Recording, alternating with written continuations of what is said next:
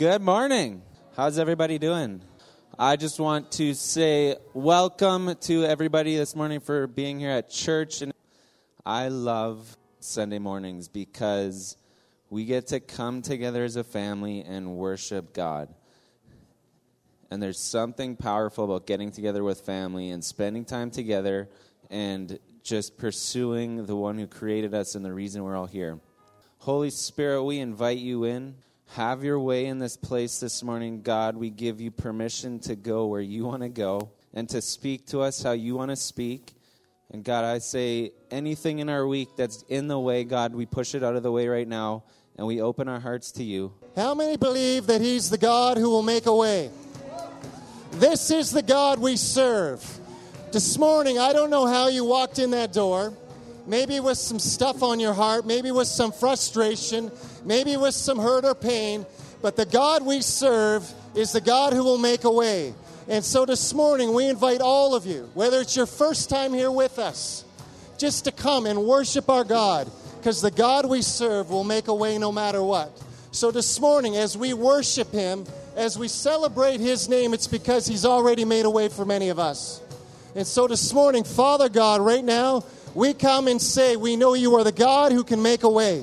And so this morning, God, we will give you all of our worship because you are a good, good God. So this morning, we welcome all of you just to come and worship with us. So I hear God saying that his deliverance isn't something that happens like to refugees where, okay, I'm here, I've got nothing, and now do God to me.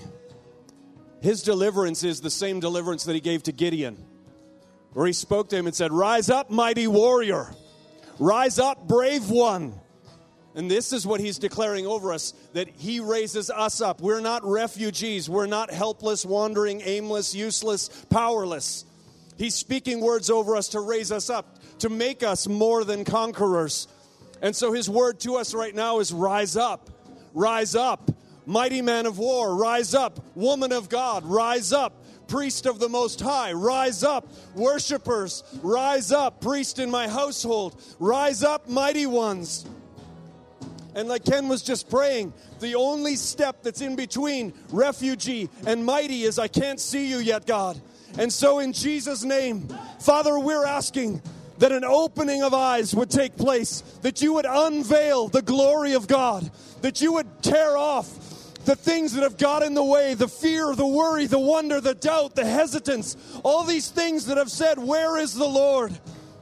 God, we're asking in Jesus' name, open the eyes of our hearts. Let us see the glory of the God of Israel. Let us see the wonder, the beauty, the majesty, the might, the dominion, the power of the Word of God, the glory and the splendor of the Spirit moving in our midst.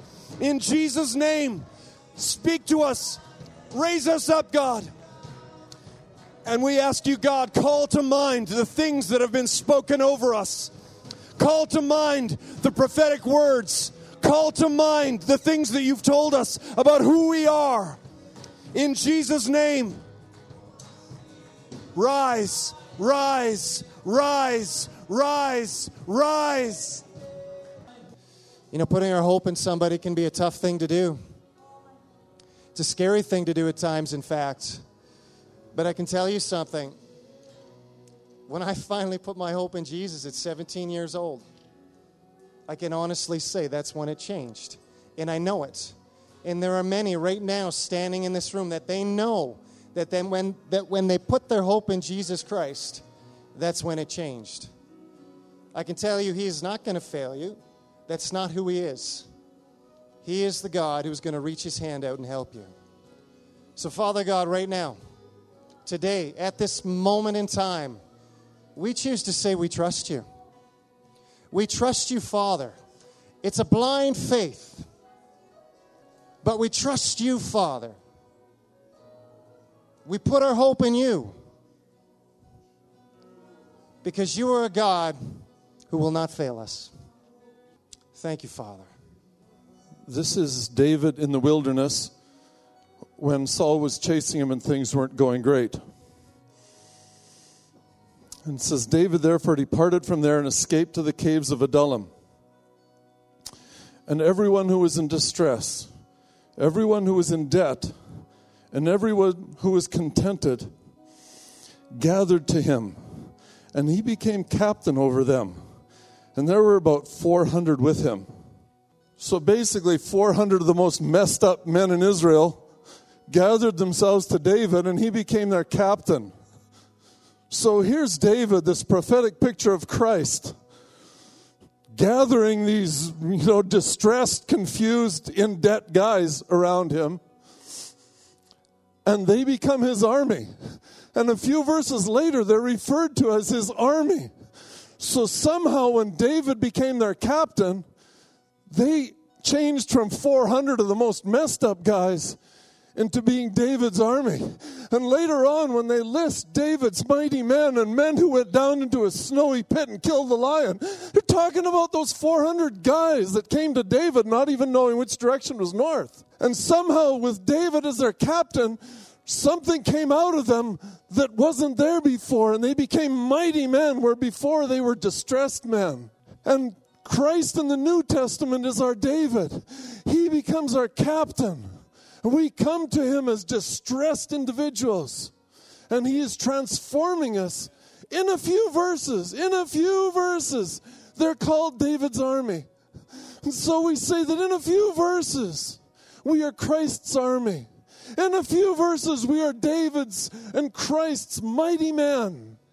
So, Lord, we say in this church this morning, take this group of indebted, distressed, and confused individuals and turn us into your mighty men. Turn us into that army. Turn us into that people of strength that you would have for yourself. All right, so today it's interesting because uh, it's just funny where the service goes sometimes. Just worship and all that stuff, and even a couple of the words that people were sharing with me during the service. Uh, there were a couple really neat words, and we might uh, hopefully have some time to hear one of them afterwards. Because uh, today I want to talk a little bit about finding that inner fight inside of you to push through in your faith. Interesting. We're talking about all the counseling stuff. And, I mean, this entire service was really about this hope. Right? That what is, what's the hope for? That it's going to get better, that things are going to change. What are we hoping for? And and I feel it. It's this, you know what? I think things are going to change, but I realize that's going to take a little bit of a fight within me to get there too. Right? And I, I actually talked to a bunch of kids about this at schools last week. Uh, I was in, I can't even remember what school, but we started to talk about a little bit about this hope. Right? And how, you know, sometimes when we think of hope, we just think, one day if I just sit here and and I want to get to the other side of the room, it'll just take me there. That That's not going to happen, right? There are, there's, there's a part that we actually have to take part in in it, right? If I want to get to where, there's Tareen, everybody, by the way, the, the picture, the Superwoman girl right there. If I want to get to Tareen, right, okay, I just can't sit here and go, I hope I get there. Nothing happened, and get so discouraged that eventually I stop hoping for it. It doesn't work that way, right? If I want to get there, I have to take my steps too. Realizing along the way that Paul could stand up and get in my way, and he could be a pretty big obstacle. And I have a decision to make at that point. Do I quit and run back and say, I'm never going to get there? Or do I try to take that guy down? Yeah, he's like, bring it on, right?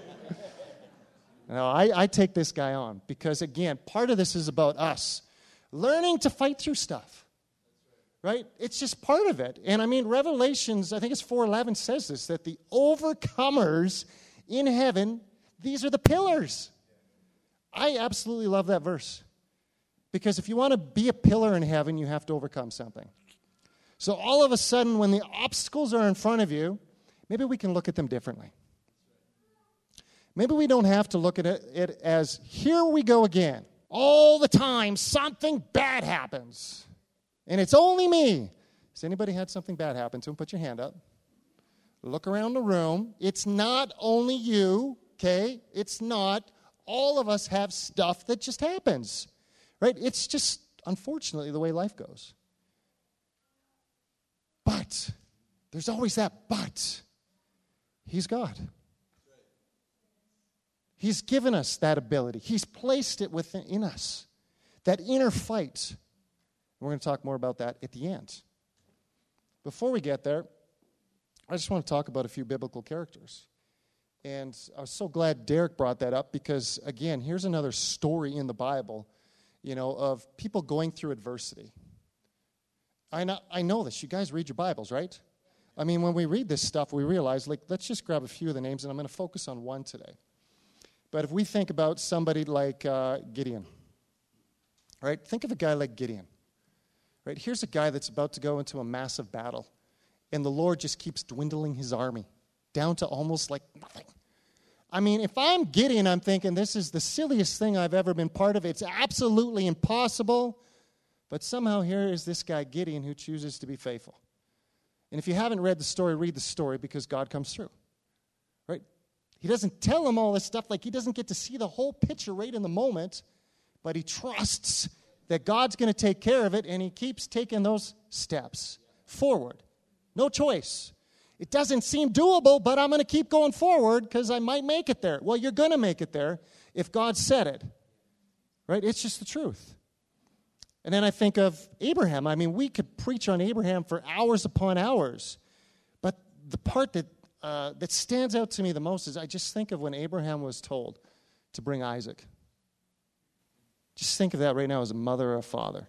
Called to bring your kid to an altar as a sacrifice. Come on, right? The guy does it. The guy brings his kid. I, I just can't imagine what was going through his mind in that moment. I can't. Like, I, I, sometimes we read that story like it's a, it's real. It happened. Put yourself in his place. I can't. I just can't do that. It's so hard to do that. And for me to say what I have brought either one of my kids at that moment, huh, I probably would have turned around and run.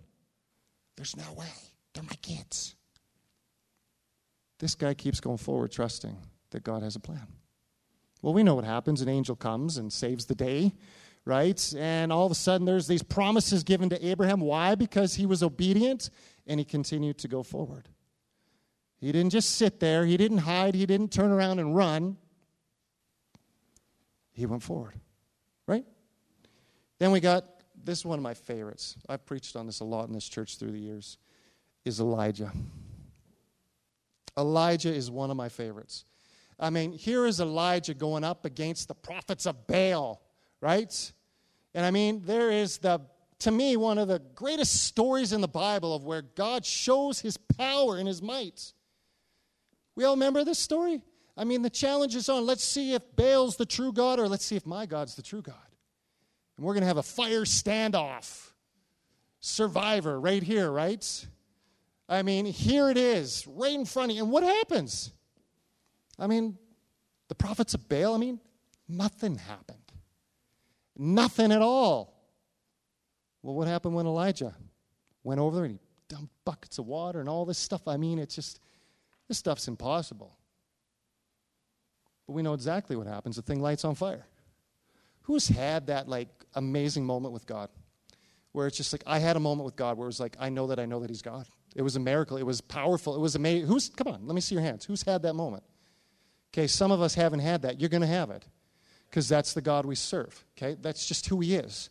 Continue to follow him, follow his guidance and his leading. You're going to have that moment because situations will arise where you're going to have to trust him, and he's going to show you he's faithful, right? But think of Elijah. He has this because you've all had these mountaintop experiences, some of you, but what does Elijah do right after it?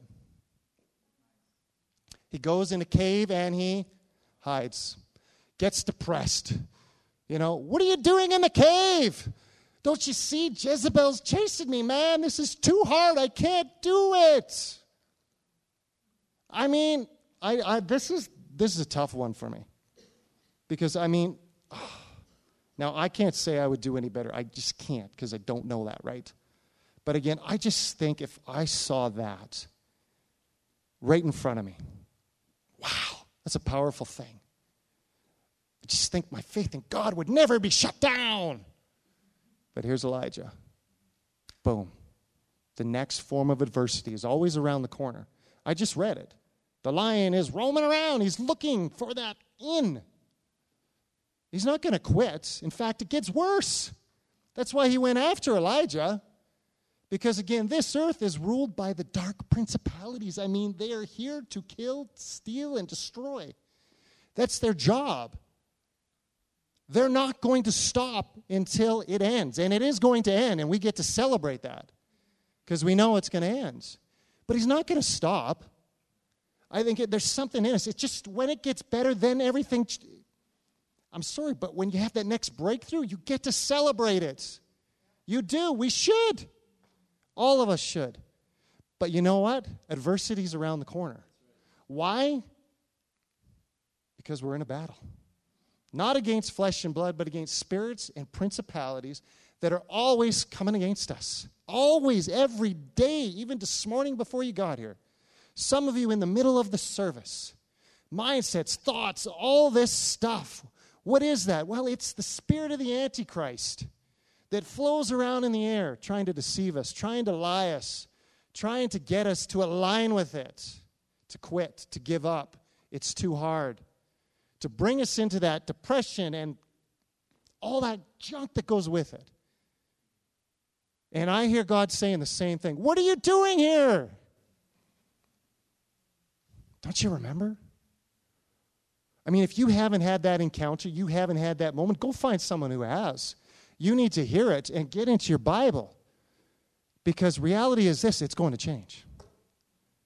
Amen? It's going to change. We have to actually understand this. The hope we're talking about is this. That's the, I know it is, because I know who he is. I know that. So I'm going to go forward. There's a bunch more people we could talk about. We could talk about Moses and the journey to the promised land. That was really easy, right? Mm. No, not so easy. This is Moses. This is pretty tough. Maybe for some of you, you, you got your promised land in front of you too. God's got something. He's got a call for each one of you. You got a promised land, but here's the reality. On your way there, it's going to be just as hard, but he doesn't want us to camp in that. He doesn't want us to turn around and run to Egypt. He doesn't want us running back to the stuff that you've already done that. Why do it again? It didn't work last time. It's not going to work this time either. There's really one option, and that's that lie of the enemy. No, no, no, no, no, no, no. Just, just sit there. Do nothing, and it's done. No, I'm not doing that. There's no way in the world I'm doing that. Neither are you. You cannot do that. We got to keep going forward. We get to, I love talking about Peter. Right now we're we're hitting New Testament, but when we talk about Peter, I mean, here is a guy that's, uh, I just love Peter, but I, I think here's the guy who denied Jesus how many times? Three times. Have you ever kind of felt like you've betrayed your faith? All right, sorry, that's all of us. We all have betrayed our faith at one time or another in our life. Peter did it three times, right in a row. I don't know the guy. Nope, I don't know the guy. Definitely don't know the guy. And then we get to go to Acts chapter two and realize that our God's a pretty good God. Because even in the midst of all those moments where we betray our God, he still loves us. He still has something for us. He's still got a promise for each and every one of you. In fact, all of a sudden, Peter gets to go forward and experience those mountaintop moments where people are getting healed. I mean, he's breaking out of jail and stuff like this. I mean, stuff's going on that, wow. But let's back up a bit. It wasn't always there. It was, it was in that spot before. But he kept going forward. He didn't turn around and go backwards, and he didn't go hide in his cave. And, of course, I think we have the greatest example led by Jesus. I mean, let's, was it easy for him? I don't think so. So I think, again, if for some reason there's something inside of us that says nobody can understand, I think, yeah, you better rethink that. I mean, none of us have been thrown up on a cross. You know, none of us have gone through what he went through. I mean, flat-out betrayal. You know, none of us have gone through the, the yuckiness that he had to experience. None of us. But we have gone through hard things. He understands. He knows it. Why would we go anywhere else? But we do. We have our vices. We have our things. We have our stuff. Right? We've allowed the culture. Again, that spirit of the Antichrist that tells you all these lies of, no, go over here. Go over here. No, just shut yourself down and watch T V. That's it. No more dreaming. Hide from the world. No one understands you. I mean, I'm not saying these things are bad, and I don't want to say that, you know, you're a terrible person for thinking. I've thought that way. But the picture I'm trying to paint is this, is we can't stay there. We can't believe those lies. We just can't. And so today I want to spend a little bit of time and uh, read. This comes out of Genesis thirty-seven. Anybody know what I'm going to talk about? Joseph. We're going to talk about Joseph today, right? Son of? Yes, that's the Joseph we're talking about. Joseph, son of Jacob. So let's go all the way to Genesis thirty-seven. Because when I read the story of Joseph, I got to be honest with you. I just love this story. And I actually find some humor within this story. Yet I see constant redemption. And I see constant faithfulness. And I constantly see a guy who kept going forward regardless of whatever was put in front of him. And I mean, this guy had a lot of stuff put in front of him. So I'm not going to read all of it, but we're going to read a bit of it. Is that okay? Let's do this. So we're going to start in uh, chapter thirty-seven. But it says, so Jacob settled again in the land of Canaan, where his father had lived. This is the history of Jacob's family. When Joseph was seventeen years old, he often tended his father's flock with his half-brothers, the sons of his father's wives, Bilhah and Zilpah. But Joseph reported to his father some of the bad things his brothers were doing. Now, Jacob loved Joseph more than any of the other children because Joseph had been born to him at an old age. Well, this is really nice, right? Dad loves me the best. This is a good thing. So one day he gave Joseph a special gift, a beautiful robe. But his brothers hated Joseph because of their father's partiality. They couldn't say a kind word to him. So this is kind of bad, right? You got your dad who loves you so much, but your brothers just absolutely hate you, okay? One night Joseph had a dream and promptly reported the details to his brothers, causing them to, causing them to hate him even more. Listening to this dream, he announced, we were out in a field try, uh, tying up a bundle of grain. My bundles stood up, and then your bundles all gathered around and bowed low before it. So you are going to be our king, are you? His brothers taunted, and they hated him all the more for his dream and what he had said. Then Joseph had another dream and his bro- and told his brothers about it. Listen to this dream, he said. The sun, moon, and eleven stars bowed low before me. This time he told his father as well as his brothers, and his father rebuked him. What do you mean, his father asked. Will your mother, your brothers, and I actually come and bow before you? But while his brothers were jealous of Joseph, his father gave it some thought and wondered what it all meant.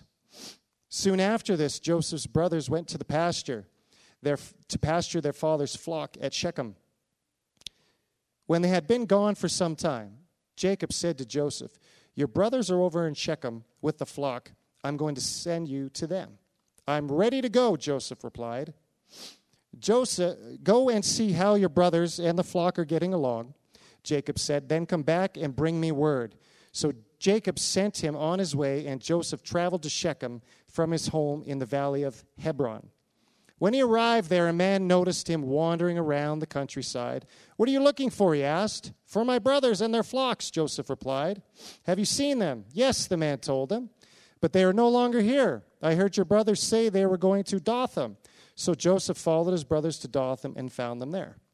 So everything seems pretty good. But when we get into verses eighteen to thirty-six, we get to see a pretty big trial that all of a sudden comes his way. So we're going to read this. It says, when Joseph's brothers saw him coming, they recognized him in the distance and made plans to kill him. This is great news. Get to go see my brothers, and they want to kill me. I mean, what, what are we thinking here? He com- here comes that dreamer, they exclaimed. Come on, let's kill him and throw him into a deep pit We can tell our fathers that a wild animal has eaten him. Then we'll all see what becomes of all his dreams.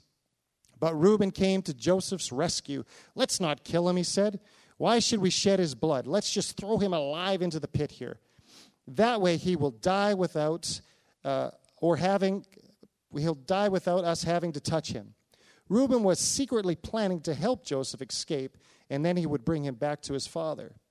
So when Joseph arrived, they pulled off his beautiful robe and threw him into the pit. The pit was normally used to store water, but it was empty at the time.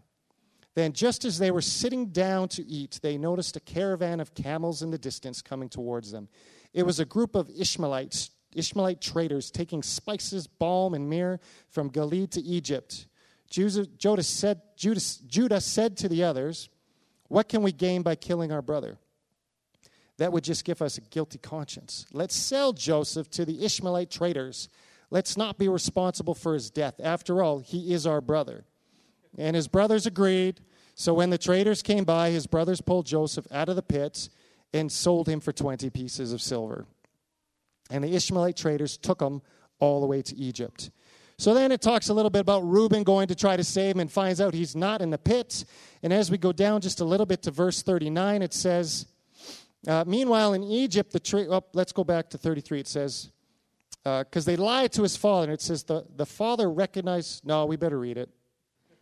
Let's do it. I wanted to skip ahead for the sake of time, but we'll read it. Uh, so sometime later, Reuben returned to get Joseph out of the pit.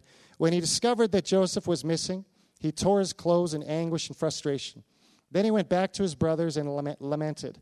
The boy is gone. What can I do now? Then Joseph's brother killed a goat and dipped the robe in its blood. They took the beautiful robe to their father and asked him to identify it. We found this in the field, they told him. It's Joseph's robe, isn't it? Their father recognized it at once. Yes, he said, it's my son's robe. A wild animal has attacked and eaten him. Surely Joseph has been torn into pieces. Then Jacob tore his clothes and put on the sackcloth. He mourned deeply for his son for many days. His family all tried to comfort him, but it was but it was of no use.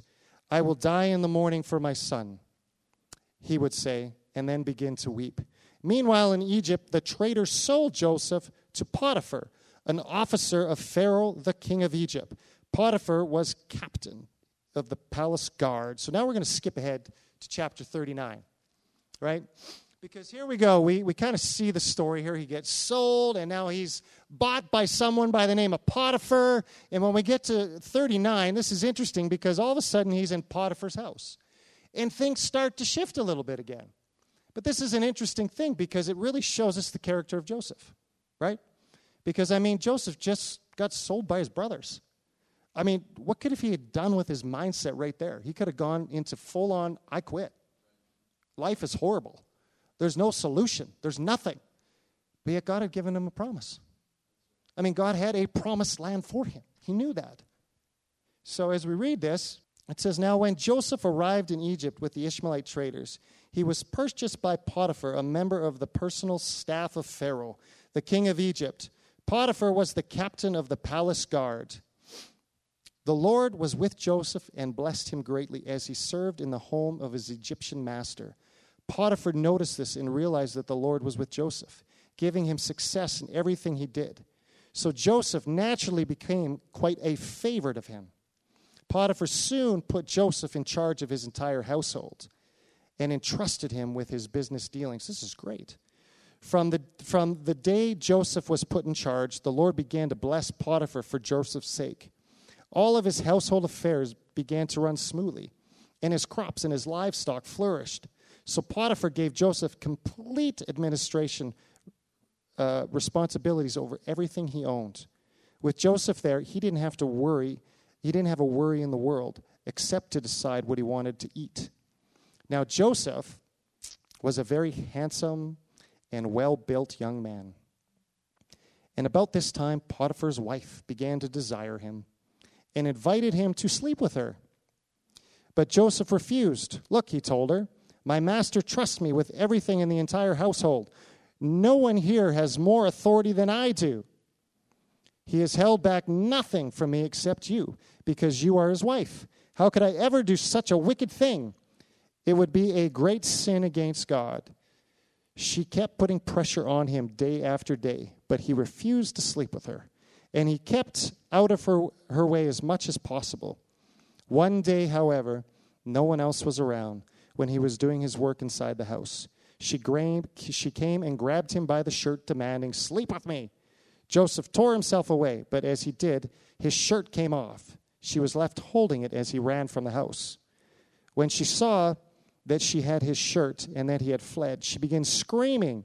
Soon all the men around the palace came running. "My husband has brought this Hebrew slave here to insult us," she sobbed. "He tried to rape me, but I screamed.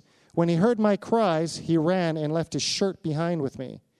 She kept this, sh- this shirt with her, and when her husband came home that night, she told him her story. The Hebrew slave, the Hebrew slave you have had around here tried to make a fool of me, she said.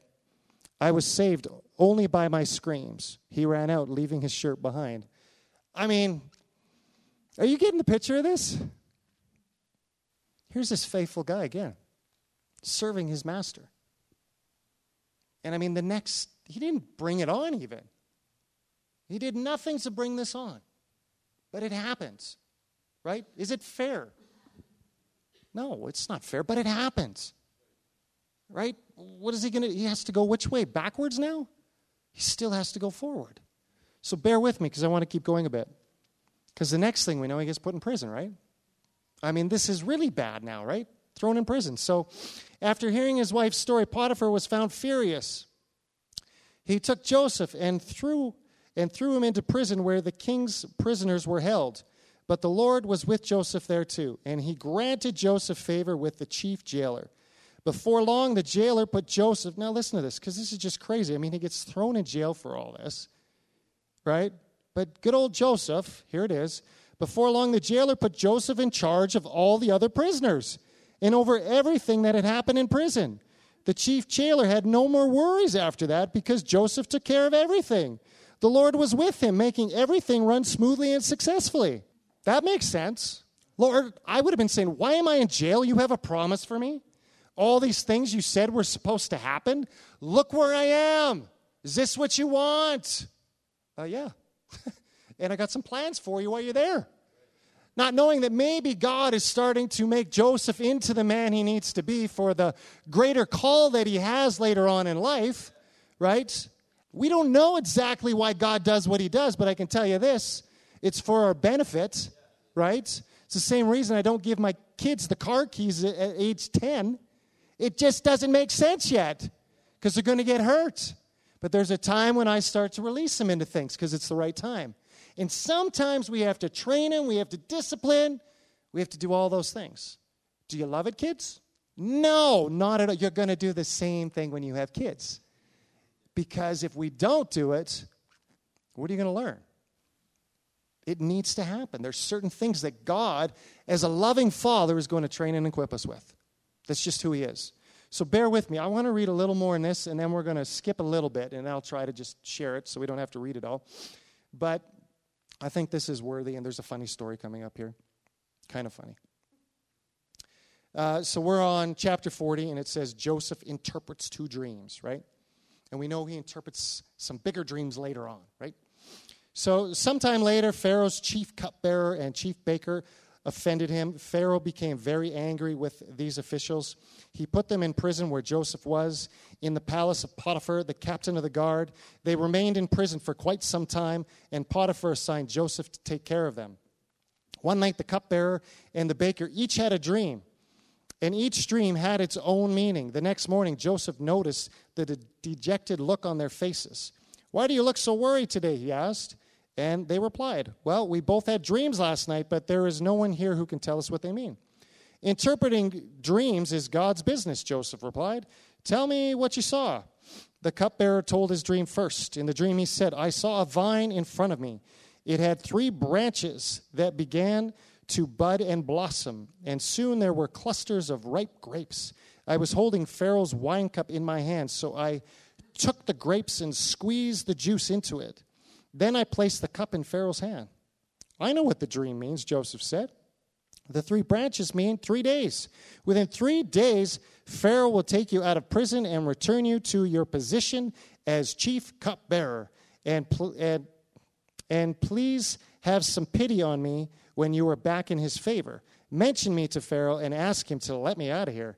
For I was kidnapped from my homeland and the land of the Hebrews, and now I'm here in jail. But I did nothing to deserve it. When the chief baker saw that, The first, when the chief baker saw that the first dream had such a good meaning, he told his dream to Joseph too. In my dream, he said, there were three baskets of pastries on my head. In the top basket were all kinds of bakery goods for Pharaoh, but the birds came and ate them. Now, this part's pretty interesting. I'll tell you what it means, Joseph told him. Gotta love Joseph, right? I'm sorry. Three baskets mean three days. Three days from now, Pharaoh will cut off your head and impale your body on a pole. The bird, then the birds will come and peck away at your flesh. That's bad news, right? I mean, let's talk about harsh prophetic words. I mean, sometimes we're mad because of the prophetic words we get here, but I mean, this is pretty to the point. You're going to die, so and the birds are going to eat your eyes, so live with that one, right? I mean, maybe that'll give you a little more grace for some of the prophetic words that you haven't liked, but let me tell you, that's harsh, but of course we come to find out that it's true. It happens. So Pharaoh's uh, birthday came three days later, and, and he gave a banquet for all his officials and household staff. He sent for his chief, chief cupbearer and chief baker, and they were brought to him from the prison. He then restored the chief cupbearer to his former position. Dream came true. But he sentenced the chief baker to be impaled on a pole, just as Joseph had predicted. Pharaoh's cupbearer, however, promptly forgot all that Joseph, all about Joseph, never giving any thought about him. So as we move on here, I want to touch on one here, because now we get into Pharaoh's dream.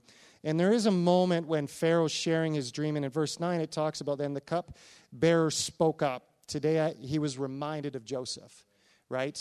And so, again, that's how all of a sudden Pharaoh makes this connection to Joseph. And we know that uh, if we fast forward a little bit here, that uh, uh, Joseph interprets a dream by Pharaoh, right? And did he have some favor with that? I'd say he had quite a lot of favor, right? Because if we flip all the way to uh, verse thirty-seven of chapter thirty-one, I'm only going to read a little bit here now. But it says, Joseph's suggestions were well received by Pharaoh and his advisors. As they discussed who should be appointed for the job, Pharaoh said, now Pharaoh, again, being the king, right? So we'll keep going from there. Who could do it better than Joseph? For he is a man who is obviously filled with the Spirit of God. Turning to Joseph, Pharaoh said, since God has revealed the meaning of dreams to you, you are the wisest man in the land. I hereby appoint you to direct this project. You will manage my household and organize all of my people, only I will have a higher rank than you. And Pharaoh said to Joseph, I hereby put you in charge of the entire land of Egypt. What? How does that work, right? Guy just gets out of jail. Now he's in charge of the land of Egypt, right? That's just weird. Then Pharaoh placed his own, I don't know, signet ring on Joseph's finger as a symbol of his authority. He dressed him in beautiful clothing and placed the royal gold chain about his neck. Pharaoh also gave Joseph the chariot of his second in command, and wherever he went, the command was shouted, kneel down! So Joseph was put in charge of all of Egypt. And Pharaoh said to Joseph, I am the king, but no one will move a hand or a foot in the entire land of Egypt without your approval. Wow. Right? And so if we were to flip a little later on, we know he gets reunited with the, his brothers, right? And it's like, wow, that's you. And so these dreams all come true. And eventually he reunites with his father who thinks he's dead. This must have been an amazing moment in his life, right? I mean, again, reading the story, I mean, it's just like, wow. And I'm worried about what? And sometimes we have to think about that, right? Because we let the smallest things overwhelm us and get in there. But somewhere in here, we have to understand these stories, right? And see the character of Joseph and realize one of the things Joseph did, he went forward because he had a faith in God. He one hundred percent trusted him, whether he was in jail, wherever he was. And I mean, again, these things that happened to him are so, they're crazy. This shouldn't happen. I mean, the guy's just trying to be nice. He's doing his work. He's honoring the Lord. I think he had a lot of hope, though. I think that hope ruled his heart. Not the doubt. Not any of that other stuff. The hope. It's going to get better. It's going to change. It's going to get better because there's a promise. There is a promise. And it may not happen in five years. I mean, think of Moses' journey, right? But there is a promise. He's made promises. He is going to be faithful to fulfill them. That's the God we serve. You know, Ken said this actually in worship too, and I wrote this down because this is about Joseph. He pressed on in his faith. He didn't allow his circumstances to dictate his action. He fought the mindsets and the attitudes. Sometimes we want to allow our circumstances to dictate our future, our present, what we're doing right now, what we can and cannot do. Our circumstances are too big, so you give all the power to your circumstance. Don't do that. Don't give your circumstance that much power. I mean, you're a son or a daughter of the Most High King, but the circumstance happens, and we give into it too quick. And God is just saying, please believe. Trust me. Go forward. Fight this. Don't believe the lie. Here's that voice again, floating through the air, deceiving you, lying to you. Don't listen to it. Don't go in that cave. Remember? Don't you remember? That's the God we serve. I think Joseph kept a kingdom mindset. Mark alluded to this last week. He ran the race to the finish line. He wasn't going to stop. I think we should read that one. Let's just turn to that real quick, Philippians three twelve. And this is Paul talking, right? And he says, you know, it's all these challenges about living that godly life and living that certain way. And then verse twelve, Paul says this, right? I don't mean to say that I have already achieved these things or that I have already reached perfection. But I keep working towards that day when I will finally be all that Christ Jesus saved me for and wants me to be. No, dear brothers and sisters, I am still not all I should be, but I am focusing all of my energies on this one thing, forgetting the past and looking forward to what lies ahead. I strain to reach the end of the race and receive the prize for which God, through Jesus Christ, is calling us to heaven. Again, when I read that scripture, I think, you know, do we not ever think of them? Well, we kind of have to when they're right there and they're in the center of it, right? And we have to get by it. We just do, right? I get that. But once we get by it, we got to get by it, right? We we can't keep going back to it, right? And and I thought about this, and I thought, our past is actually not meant to be used as a weapon against us. It's meant to be used as a weapon against the enemy, right? In fact, our past is meant to help somebody else's present, right? That's the truth. What do we call that? It's a testimony. I mean, we can read it. Where is it? In Revelations twelve eleven. They overcame him by the power of their testimony. I mean, our, our past is there. That stuff is there for a reason. In fact, I think some of it's there for somebody else's freedom. So I'm not going to dwell on my past and how bad it was because I have a bad past. I would encourage everybody, map out your life. I map mine out. It's pretty bad. There's some terrible stuff that happened when I was a kid. But I am not going to sit in that place of this is just not fair and my I'm not going there. You know, one of the reasons I do Heroes is because I get to talk to kids because I know they come from abusive families. And I get to tell them the same thing, you can get through it because I got through it, right? You can. My past does not own me more anymore. In fact, I'm using it as a weapon against the enemy because these other kids are going to get free. There's people in this room that can get free of that stuff today, right? We don't have to camp in it. We don't have to live in it. It does not own you. That circumstance does not own you. In fact, you can break free today because that's the God we serve. So one of the mindsets that I feel the Lord's wanting me to just put my finger on and break down right now is, you know, even when Paul writes, um, not that I consider I've achieved it, there's not a caveat there that says in sixty years, we have this idea in our culture that if God gives you a promise, you better make the best of it in a, in at least sixty years, because by the time you're sixty, you should just start dying. And I'm not trying. I'm not even trying to be funny. Isn't this isn't this what our culture teaches us? You know, if God's given you a promise, the promise is uh, hinging on how well you do on a worldly timeline. That's garbage. God doesn't care about our culture's idea of what a good timeline is. God has promises for people that he's waiting till they turn fifty to speak to them. You know, some of us are fortunate and God's blasted us with something like Joseph. You know, at seven years old or however old, God gave him something that was that he was able to hold on to. There's there's that feeling in us where God gives you that word and you just know. In my own life, I felt like I was fortunate enough to have God give me something very young. However, God gives you something very young, and then you almost die, and your brothers sell you, and then you're totally put in jail. Like, right? You kind of get what you get for what he gives you when, when he gives it. But I want to speak specifically to what our culture teaches us about, okay, well, if you didn't get that at seven years old, and nothing's happened in your forty, you know that ticker, that timer that we feel's going on? Oh, ten more years to really make something of that. Oh, and then you're fifty. Oh, I guess, I guess I'm fifty. And you know, when Chris is talking about this, well, he's in his forties, so he's still got eight good years. It's garbage. It's it not that I mean not that not that you haven't achieved it, but it's garbage. And I feel like the Lord's wanting me to just speak to that lie. That is that is not from the throne room of God. That is not from the mind of God. God's promises are not contingent on this world's timeline. God's promises are contingent on him and him alone.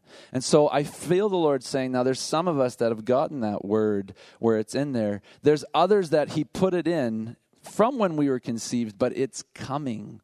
And actually, some of you have already felt it, but even when you felt the word in you, you thought, yeah, but I'm forty-five.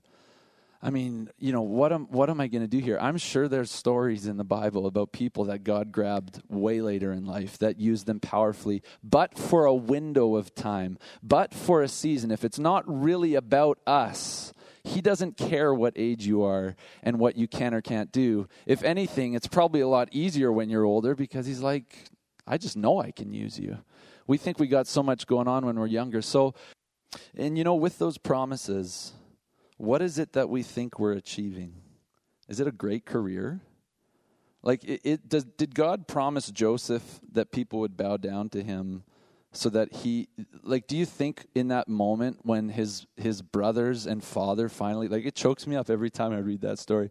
Do you think in that moment when they all came to him and bowed down to him that he, like, pridefully was like, oh, yeah, finally my dream? No, he was broken. He was humbled. The last thing he would have ever actually wanted in that moment was for his father who thinks he's dead to not know that that's his son, right? Like, like God gives us the dream. God gives us that thing just so that we'll keep going forward. It actually usually never looks like what we think it does in its full fruition state. He just gives it to us in that moment so that we will carry on, so that not that I've attained it, but that I just continue to move forward.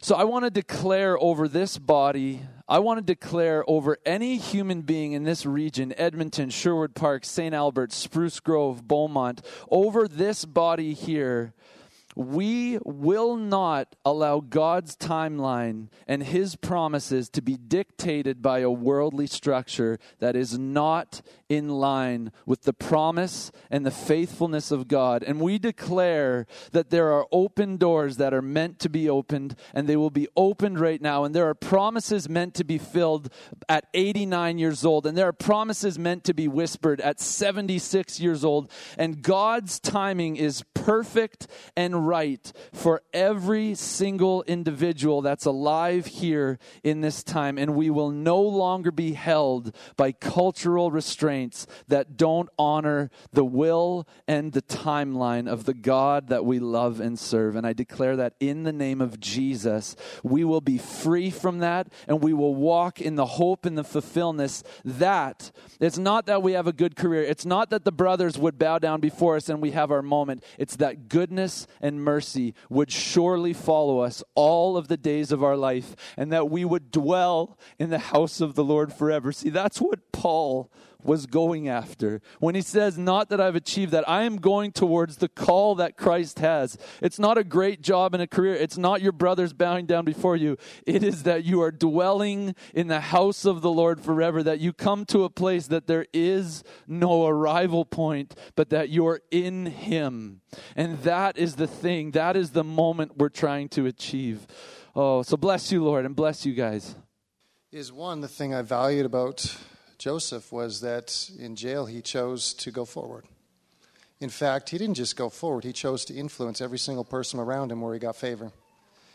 So if your work is jail to you right now, if your environment is jail to you right now, you got to take your focus off that, right? And honestly, trust that the Lord has you in a place for a reason. And I believe part of our testing and our journey is God's waiting for us to get the right heart wherever we are, that we can just truly honor Him in that environment, that we can obey Him and serve Him to the fullest and influence the very people that are already around you. You don't have to worry about the advancement. God's already taken care of that. It's like what He said, the, leave the timing alone, because some of you are so fixated on that that you're not going forward. God takes care of that part. We don't even have to worry about it, in fact, right? All you have to do is go forward with where you're at. Be the lights with where you're at. That's it. But we don't get to go back to Egypt. And we're not going to stop. And we're not going to hide. In fact, we're going to start to celebrate our faith again because of who Jesus is. Do you have hope? Father, you are the God of hope. And this morning, I pray that you would just begin to pour hope into your people. God, hope that all those dreams are going to come true. Hope that their current circumstance will change, but God, that you won't stop there, that you will also show us how we actually get to be part of those circumstances changing, that we get to be part of that, that we get to choose to honor and be faithful to you in whatever you've called us to do in the moments. And that's part of the solution of changing those environments and the things that are hard and the seasons so rough. We get to be part of this with you. We get to go forward with you. And so, Father, may we just be in relationship with you. May we pursue you and listen to you and trust you. And Father, where some of us, I just feel it, where there's a bit of quitting us, not anymore. Not anymore. In fact, I'm going to get up today and I'm going to start going forward in my faith again. And I just declare that over all of you in the name of Jesus Christ. Get up in your faith and start to walk forward. Stop dwelling on the past now. And let's go forward in our faith. Be blessed in the name of Jesus Christ.